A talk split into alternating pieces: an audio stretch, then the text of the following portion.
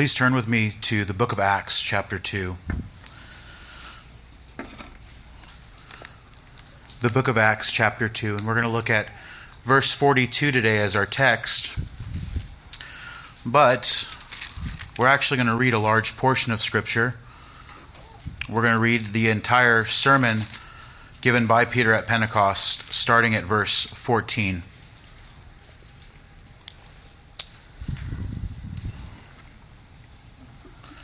I'm going to lower this microphone because my voice projects and I don't want to scream at you guys. Acts chapter 2, starting at verse 14. Hear the word of our Lord. But Peter, standing with the eleven, lifted up his voice and addressed them Men of Judea and all who dwell in Jerusalem, let this be known to you, and give ear to my words. For these people are not drunk as you suppose, since it is only the third hour of the day. But this is what was uttered through the prophet Joel. And in the last days it shall be, God declares, that I will pour out my spirit on all flesh, and your sons and your daughters shall prophesy, and your young men shall see visions, and your old men shall dream dreams even on my male servants and female servants. In those days I will pour out my spirit, and they shall prophesy. And I shall show wonders in the heavens above, and signs on the earth below blood, and fire, and vapor of smoke. The sun shall be turned to darkness, and the moon to blood, before the day of the Lord comes, the great and magnificent day. And it shall come to pass that everyone who calls upon the name of the Lord shall be saved.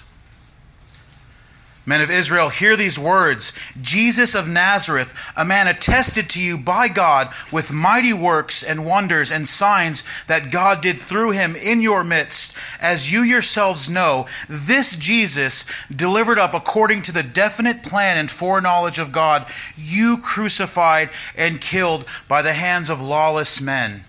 God raised him up, loosing the pangs of death because it was not possible for him to be held by it. For David says concerning him, I saw the Lord always before me, and he is at my right hand, that I may not be shaken. Therefore my heart was glad, and my tongue rejoiced. My flesh also will dwell in hope. For you will not abandon my soul to Hades, or let your Holy One see corruption. You have made known to me the paths of life. You will make me full of gladness with your presence. Brothers, I may say to you with confidence about the patriarch David that he both died and was buried, and his tomb is with us to this day. Being therefore a prophet, and knowing that God had sworn with an oath to him that he would set one of his descendants on his throne, he foresaw and spoke about the resurrection of the Christ, that he was not abandoned to Hades, nor did his flesh see corruption. This Jesus God raised up and of that we are all witnesses. Therefore, being exalted at his right at the right hand of God, and having received from the Father the promise of the Holy Spirit, he has poured out this to you yourselves are seeing and hearing. For David did not ascend into the heavens, but he himself says, The Lord said to my Lord, Sit at my right hand until I until I make your enemies your footstool. Let all the house of Israel therefore know for certain that God has made him both Lord and Christ, this Jesus whom you crucified. Now, when they heard this, they were cut to the heart and said to Peter and the rest of the apostles, Brothers, what shall we do? And Peter said to them, Repent and be baptized, every one of you, in the name of Jesus Christ, for the forgiveness of your sins, and you will receive the gift of the Holy Spirit. For the promise is for you and for your children and all who are far off, everyone whom the Lord God calls to himself. And with many other words he bore witness and continued to exhort them, saying, Save yourselves from this crooked generation. So those who received his word were baptized, and there were added that day about 3,000 souls. Verse 42 And they devoted themselves to the apostles' teaching and the fellowship, to the breaking of bread and the prayers. And awe came upon every soul, and many wonders and signs were being done through the apostles. And all who believed were together and had all things in common. And they were selling their possessions and belongings and distributing the proceeds to all as any had need. And day by day, attending the temple together and breaking bread in their homes, they received their food with glad and generous hearts praising God and having favor with all the people. And the Lord added to their number day by day those who were being saved.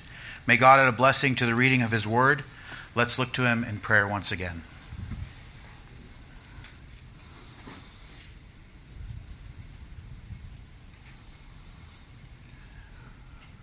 Immortal, invisible, our great God, who is all wise was only wise. Father, we thank you for your grace and for your mercy. We thank you for your grace that is known to us, that is real to us who are in Christ when we open up the words and read your scripture. We thank you for your mercies that are new daily for us. We thank you for the blessings that you bestow upon us in Christ Jesus. Father, as we hear now your preached word, as a means of grace which you have ordained, that we may glorify you and honor you and be strengthened and be assured of our faith. We pray that at this hour we would see and savor the Lord Jesus Christ. Father, we come before you a very needy people a very weak people.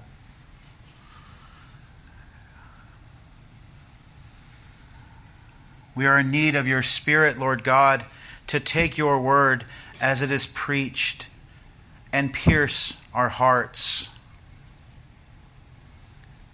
that we may grow in the grace and knowledge of our Lord Jesus Christ, that we may be equipped to tell others about the joy, about the goodness, about the hope that we have in Christ.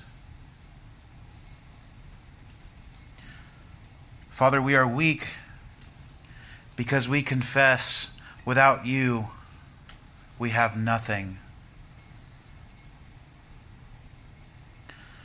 Father, would you bless the preaching of your word this hour? Would you be pleased with our worship? Would you work in our hearts to set apart the Lord Jesus Christ as holy?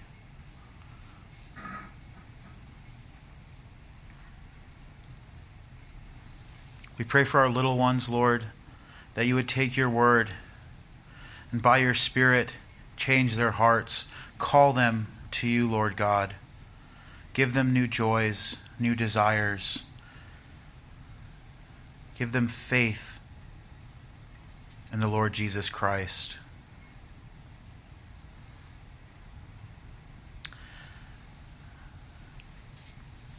It is in Christ's name we pray.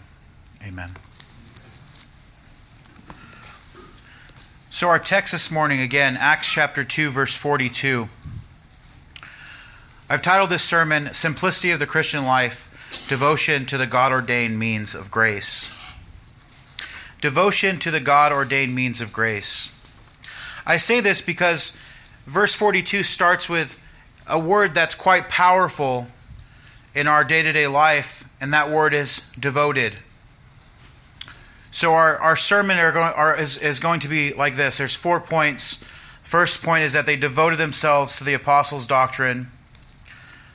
The second point is that they devoted themselves to fellowship. The third, that they devoted themselves to the breaking of bread. And the fourth point is that they devoted themselves to prayer. In addition to this, I will close with two points of contemplation for us. I'd like to begin with a little bit of context here. The book of Acts begins with the promise of the Holy Spirit and the ascension of the Lord Jesus Christ into heaven, where he is now seated at the right hand of the Father, interceding for his elect.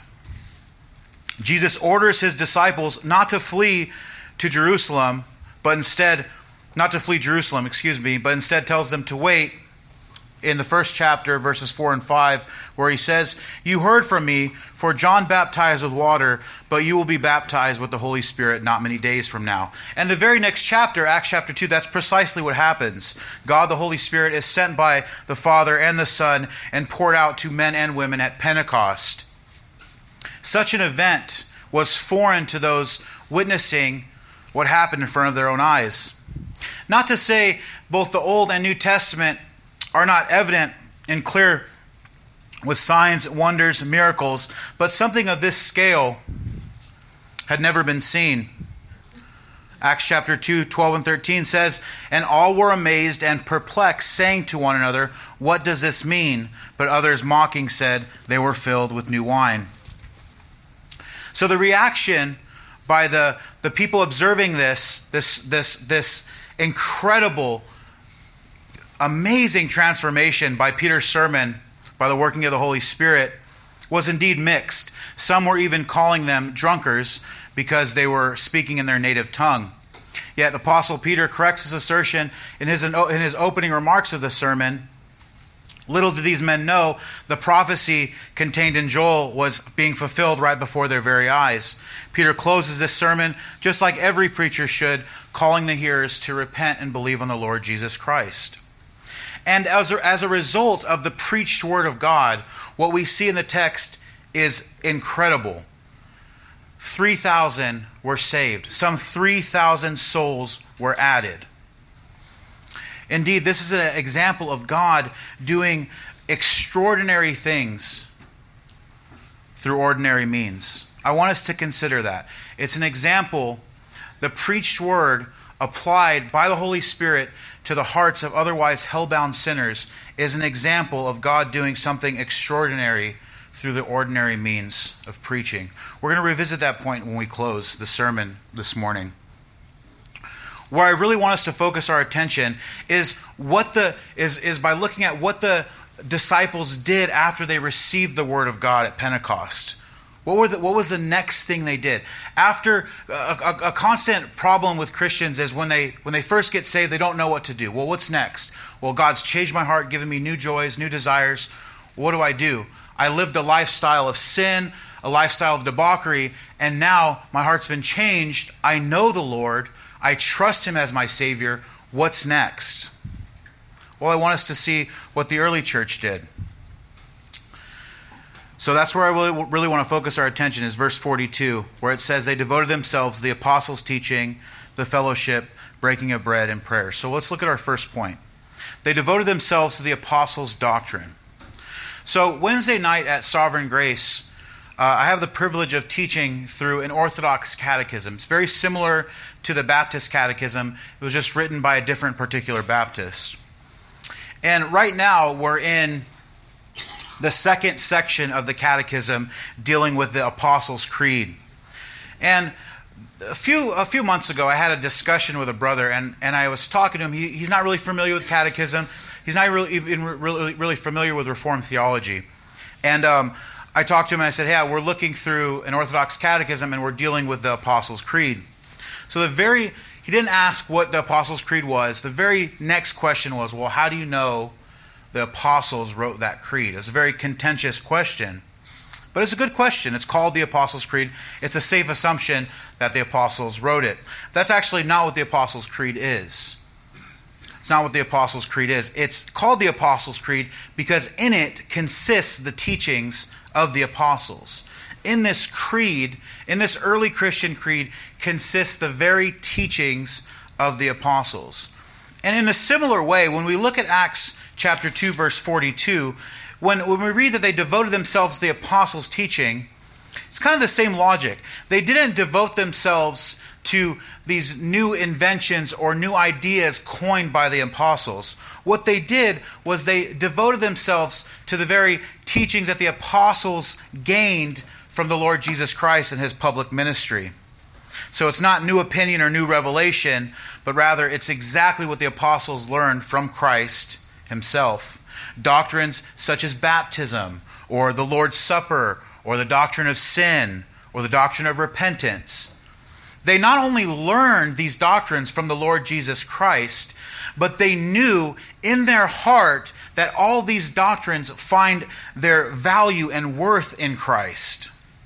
Consider Paul's words to the brethren in Colossae. For I want you to know how great a struggle that I have for you and for those at Laodicea and for those who have not seen me face to face, that their hearts may be encouraged, being knit together in love, to reach all the riches and full assurance of understanding and the knowledge of God's mystery, which is Christ, in whom are hidden all the treasures of wisdom and knowledge. Or again, by Peter in 2 Peter 3, when he gives his warning in regards to those who were distorting Paul's original message. He says, For the church to grow in the grace and knowledge of our Lord and Savior Jesus Christ. And really, this, is the, this was the point of the apostles. The, the point of the apostles' teachings were that they were Christ centered, they were Christocentric. They, they always pointed back to Christ. And that's really the emphasis here, starting at verse 42. They devoted themselves to the apostles' teaching, they devoted themselves to Christ. Well, that kind of goes without saying because their hearts had been changed. But what specifically, what specifically, what specifically, excuse me, were they devoted to? The emphasis here is on the preached and taught Word of God.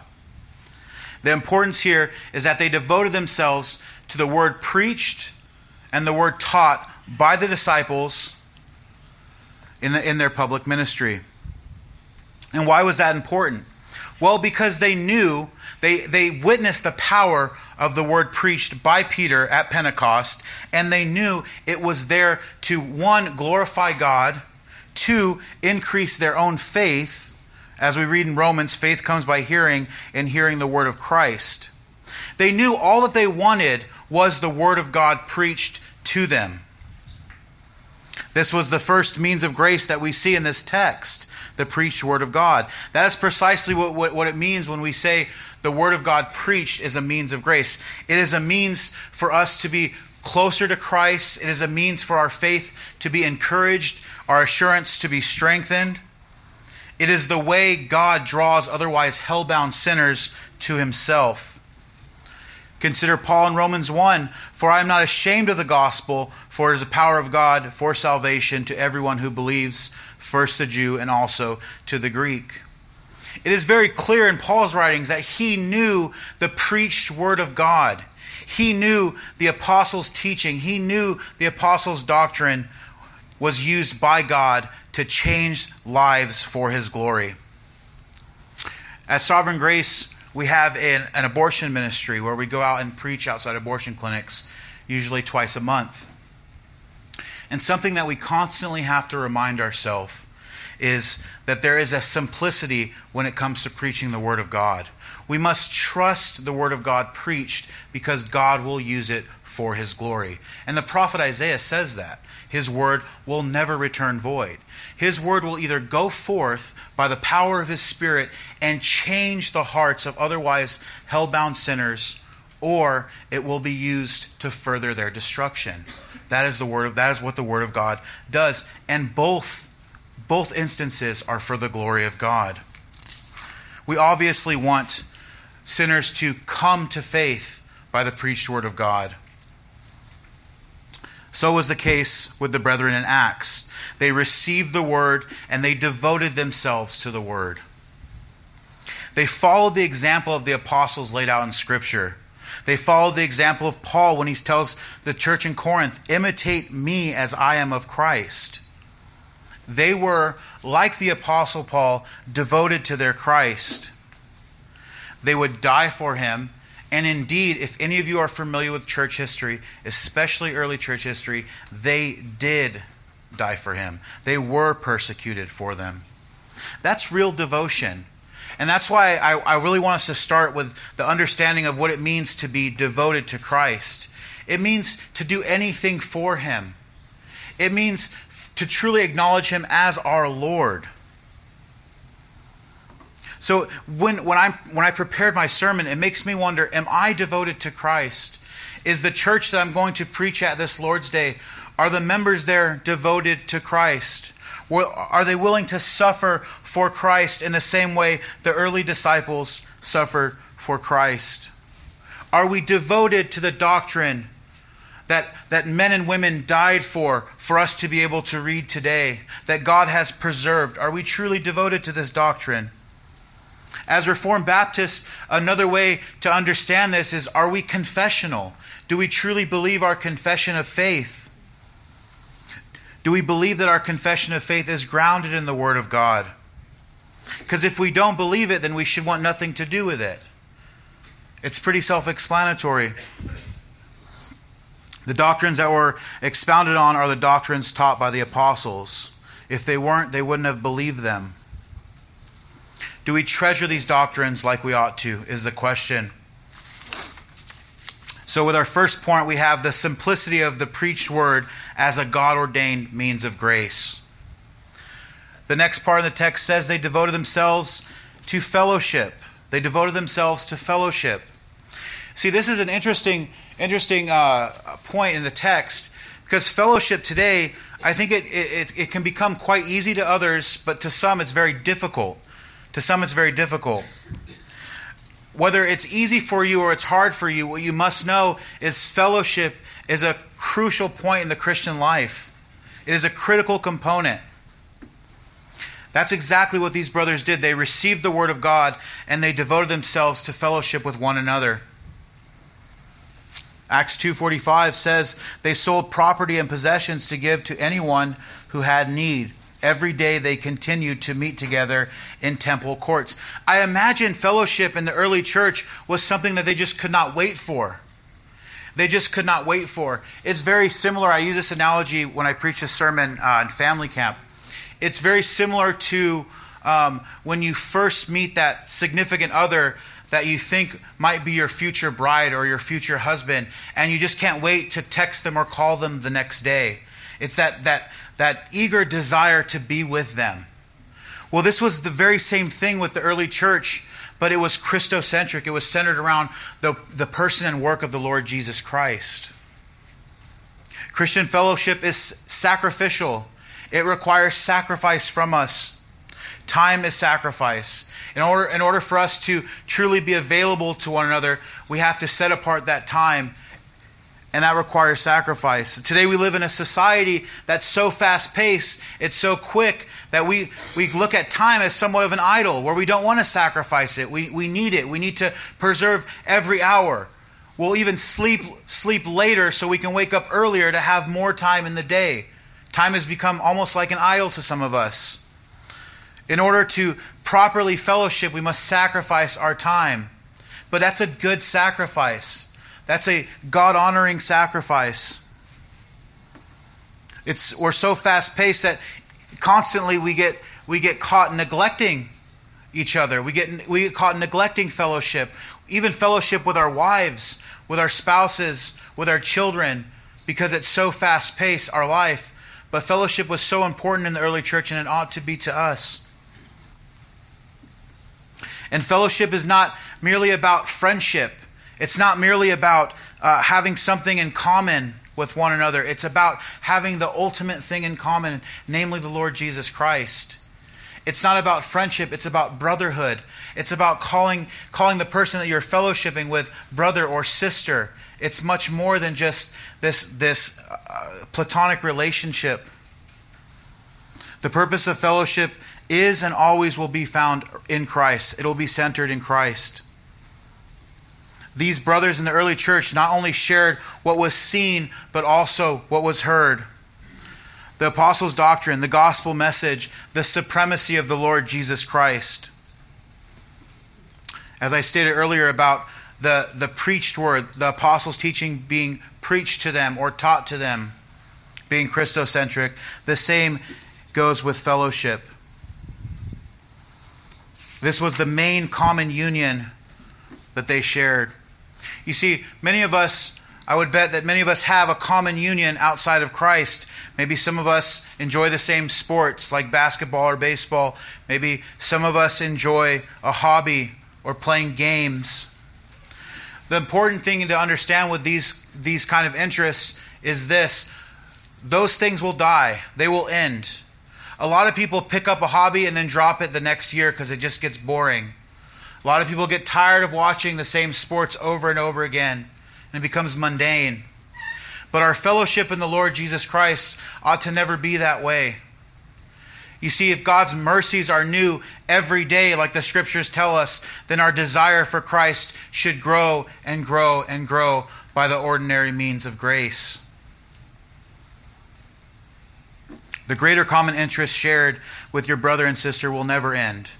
The love for Christ that we have should only grow deeper and deeper until we are called home.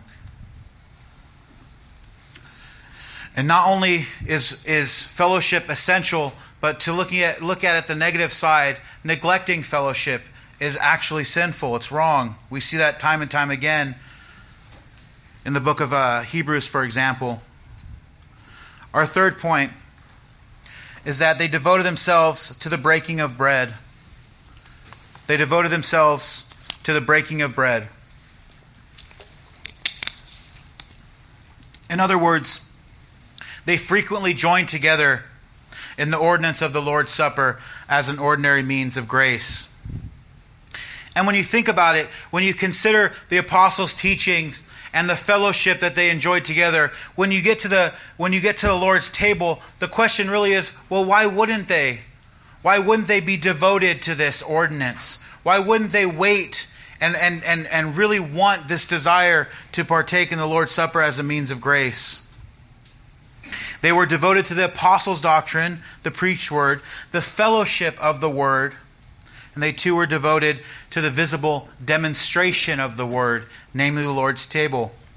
Consider Matthew Henry, who once wrote, The Lord's Supper is a sermon to the eye. It is a confirmation of God's word to us. And when we read this text, some have taken breaking of bread to mean that they were just sharing meals with each other. And they were sharing meals with each other, but that's not what the text is saying. I mean, when we read the when we read the book of Acts, we see later in the fourth, fifth, and sixth chapter that they indeed were going house to house and sharing meals together. But the context is clear in our text this morning, dealing with the ordinary means of grace. We are dealing with the very things that God ordained for the purpose of us keeping our eyes on Christ. And that is the point of the Lord's Supper, is to remind us of what Christ has done for us. Is to remind us that Christ is presently here with us today and it is to remind us of the hope that we have in Christ in the future, our future hope. It is to assure us of our faith in Christ. When we look to the Lord's table, we are reminded of Christ's death on the cross for us, that He canceled our sin debt, past, present, and future, that He took our sin and gave us His own righteousness we are reminded of that in the Lord's table.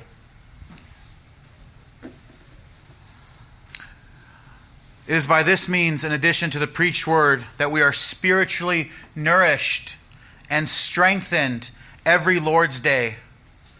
It is by this and the preached word that we are assured of our salvation. You see, when we are doubting our salvation, Christians commonly look to themselves, look inward, which isn't necessarily wrong. We are, we are called to examine ourselves to see if we're in the faith. But when we are doubting our salvation, what we should primarily look to is Christ. Do we really believe in what He has done for us? That is what we see at the Lord's Supper. We are reminded of the finished work of Christ, yet we know it is much more than that. It is much more than a memory. It is much more than just a mere memorial to us.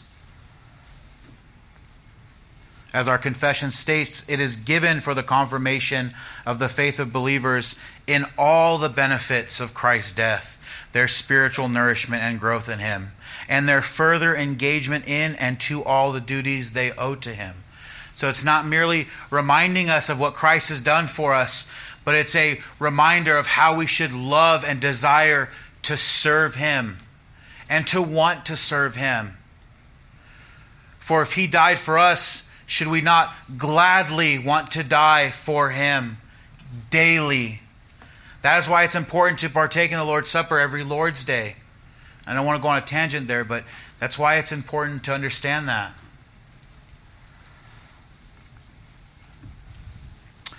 The believers in Acts were devoted to this ordinance. They were devoted to the breaking of bread with one another.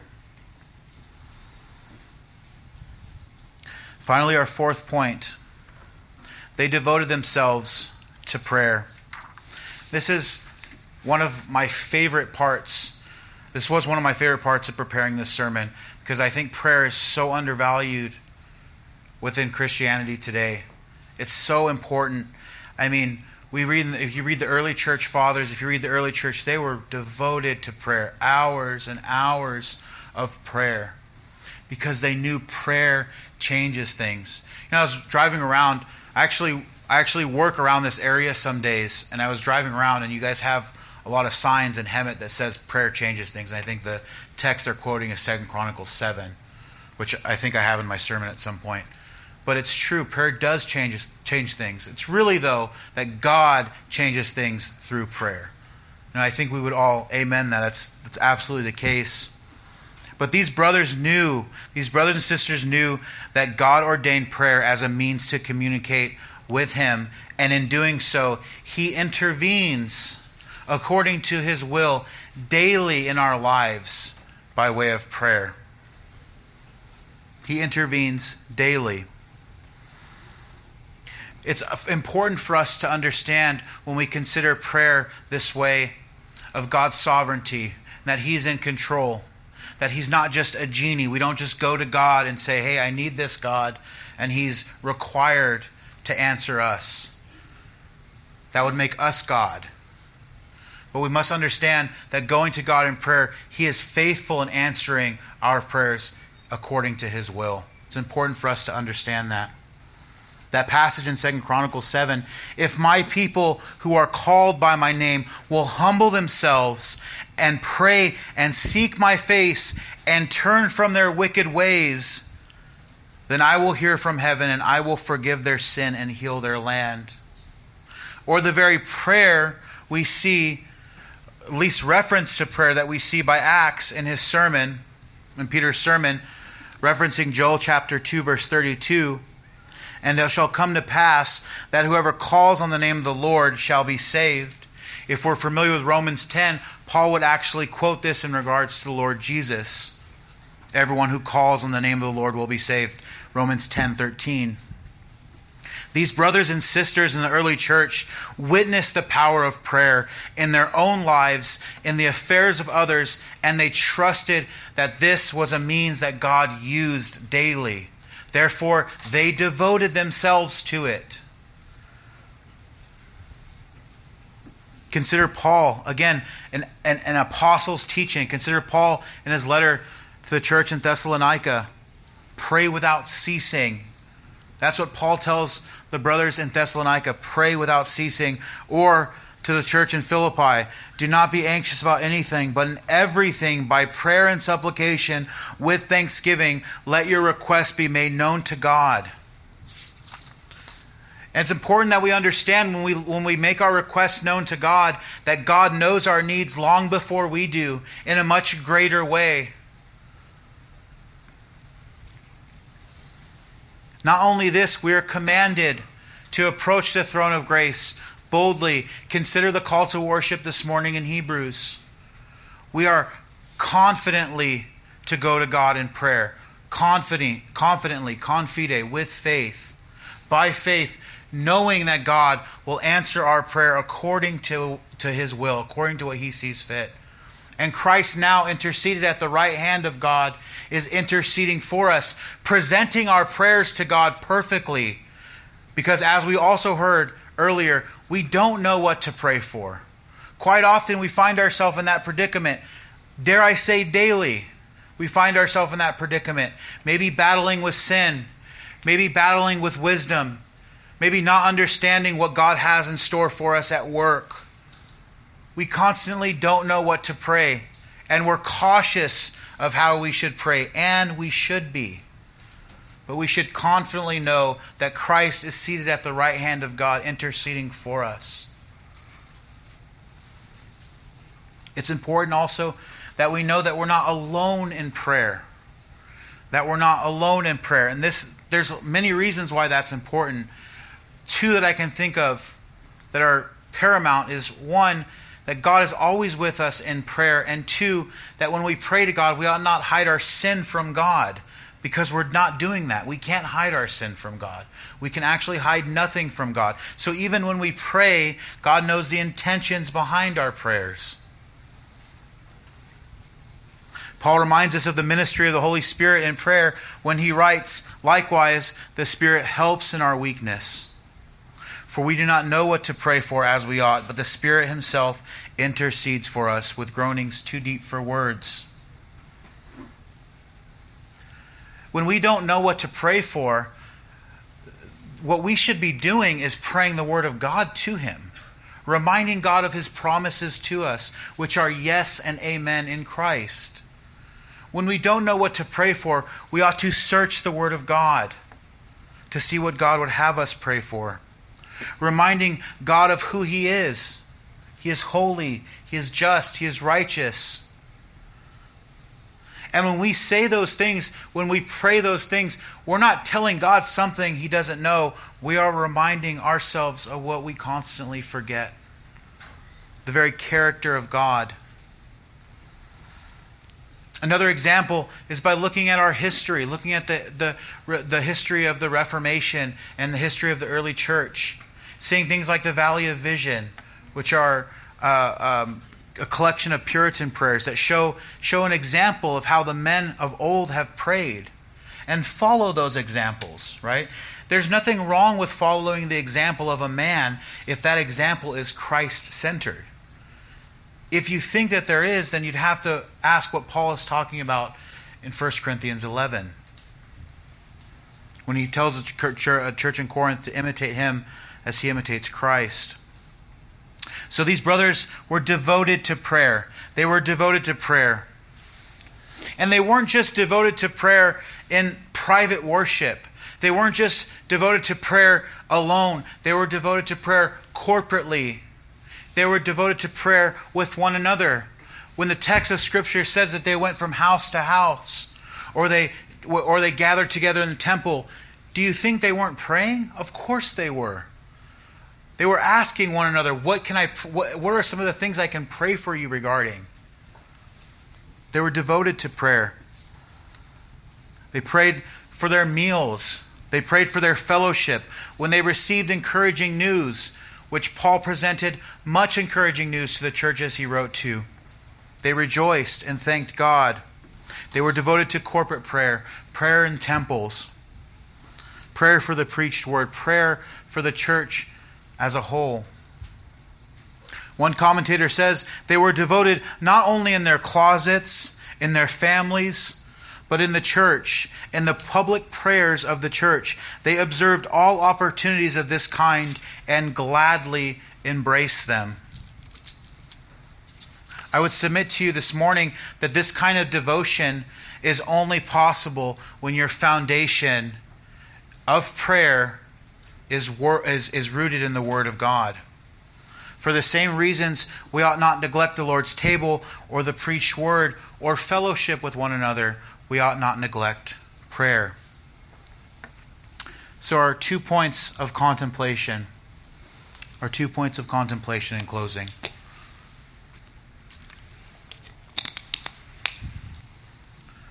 The first point is the written word of God rules the life of the church. And this was really, the tone for this was already set this morning with Sunday school. The written word of God rules the life of the church.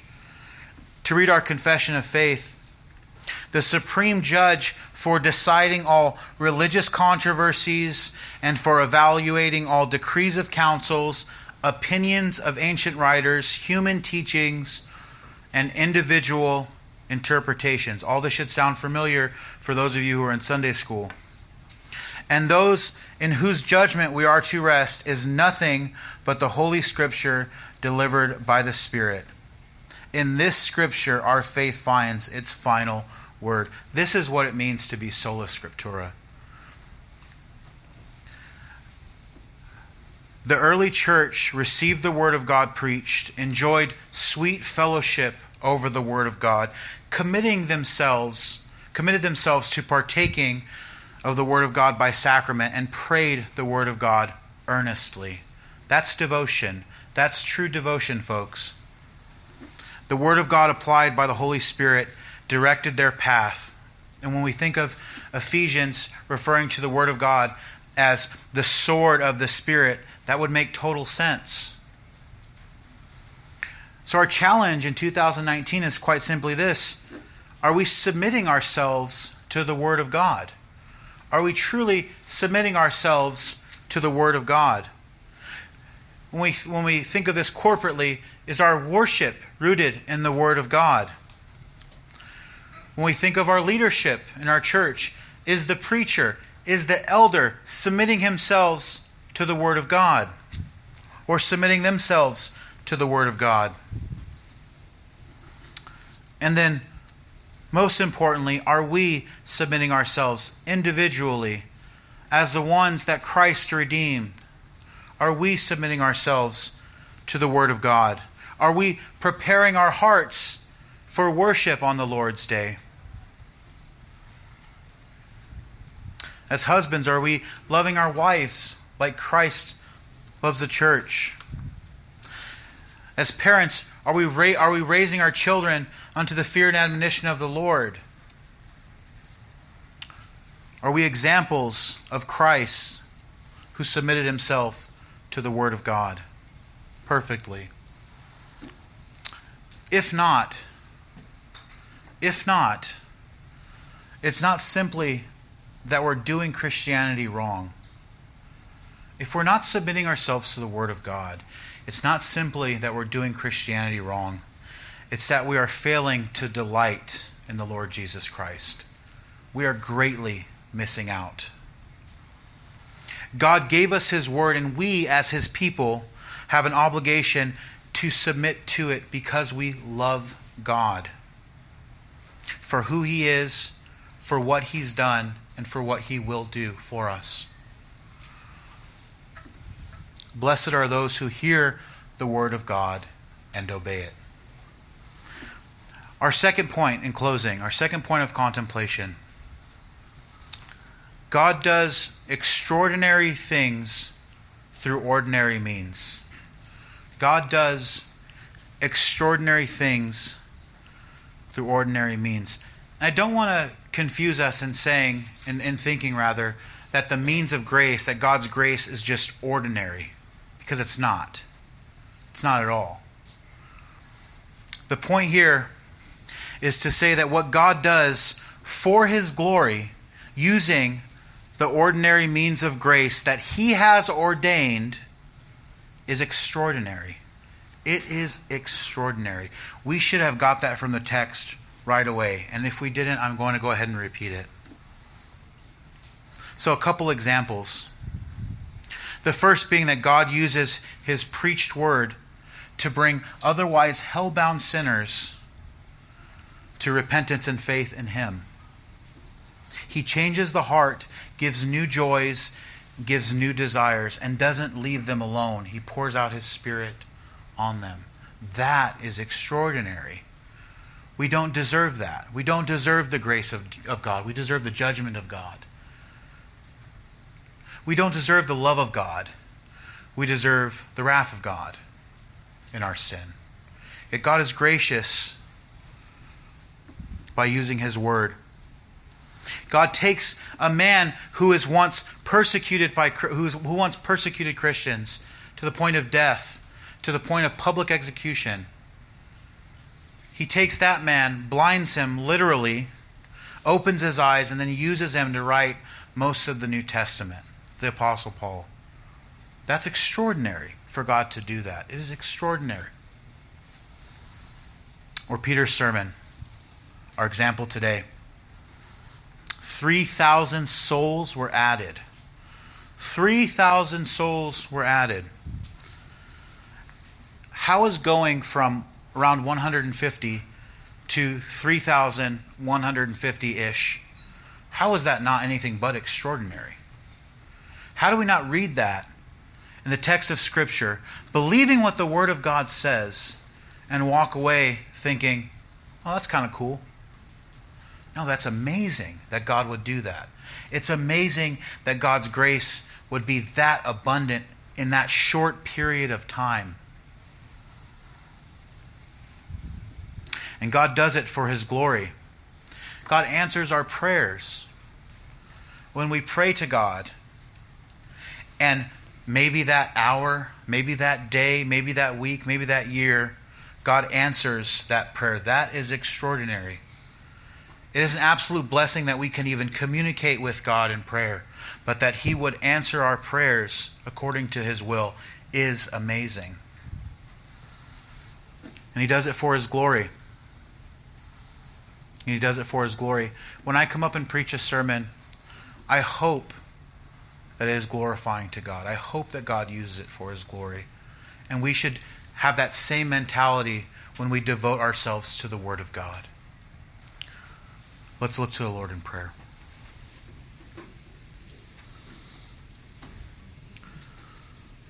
Father, we thank you for your grace and for your mercy. We thank you for the Lord Jesus Christ, who took on the form of flesh, lived a holy, righteous, obedient life, only to be put to death as if he had sinned, yet he was indeed without sin. And when we consider the cross, when we are reminded of the cross, we see clearly your love in abundance and your hatred for sin.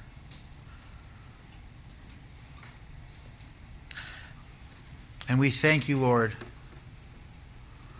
that death was not the end for the Lord Jesus Christ but that he beat death, rising from the dead, and now is ascended at your right hand, interceding for all those who call upon his name. Father, we thank you for the gospel. We thank you for your grace. We thank you that we can gather here this Lord's Day and worship you. We give you thanks. In Jesus' name, amen.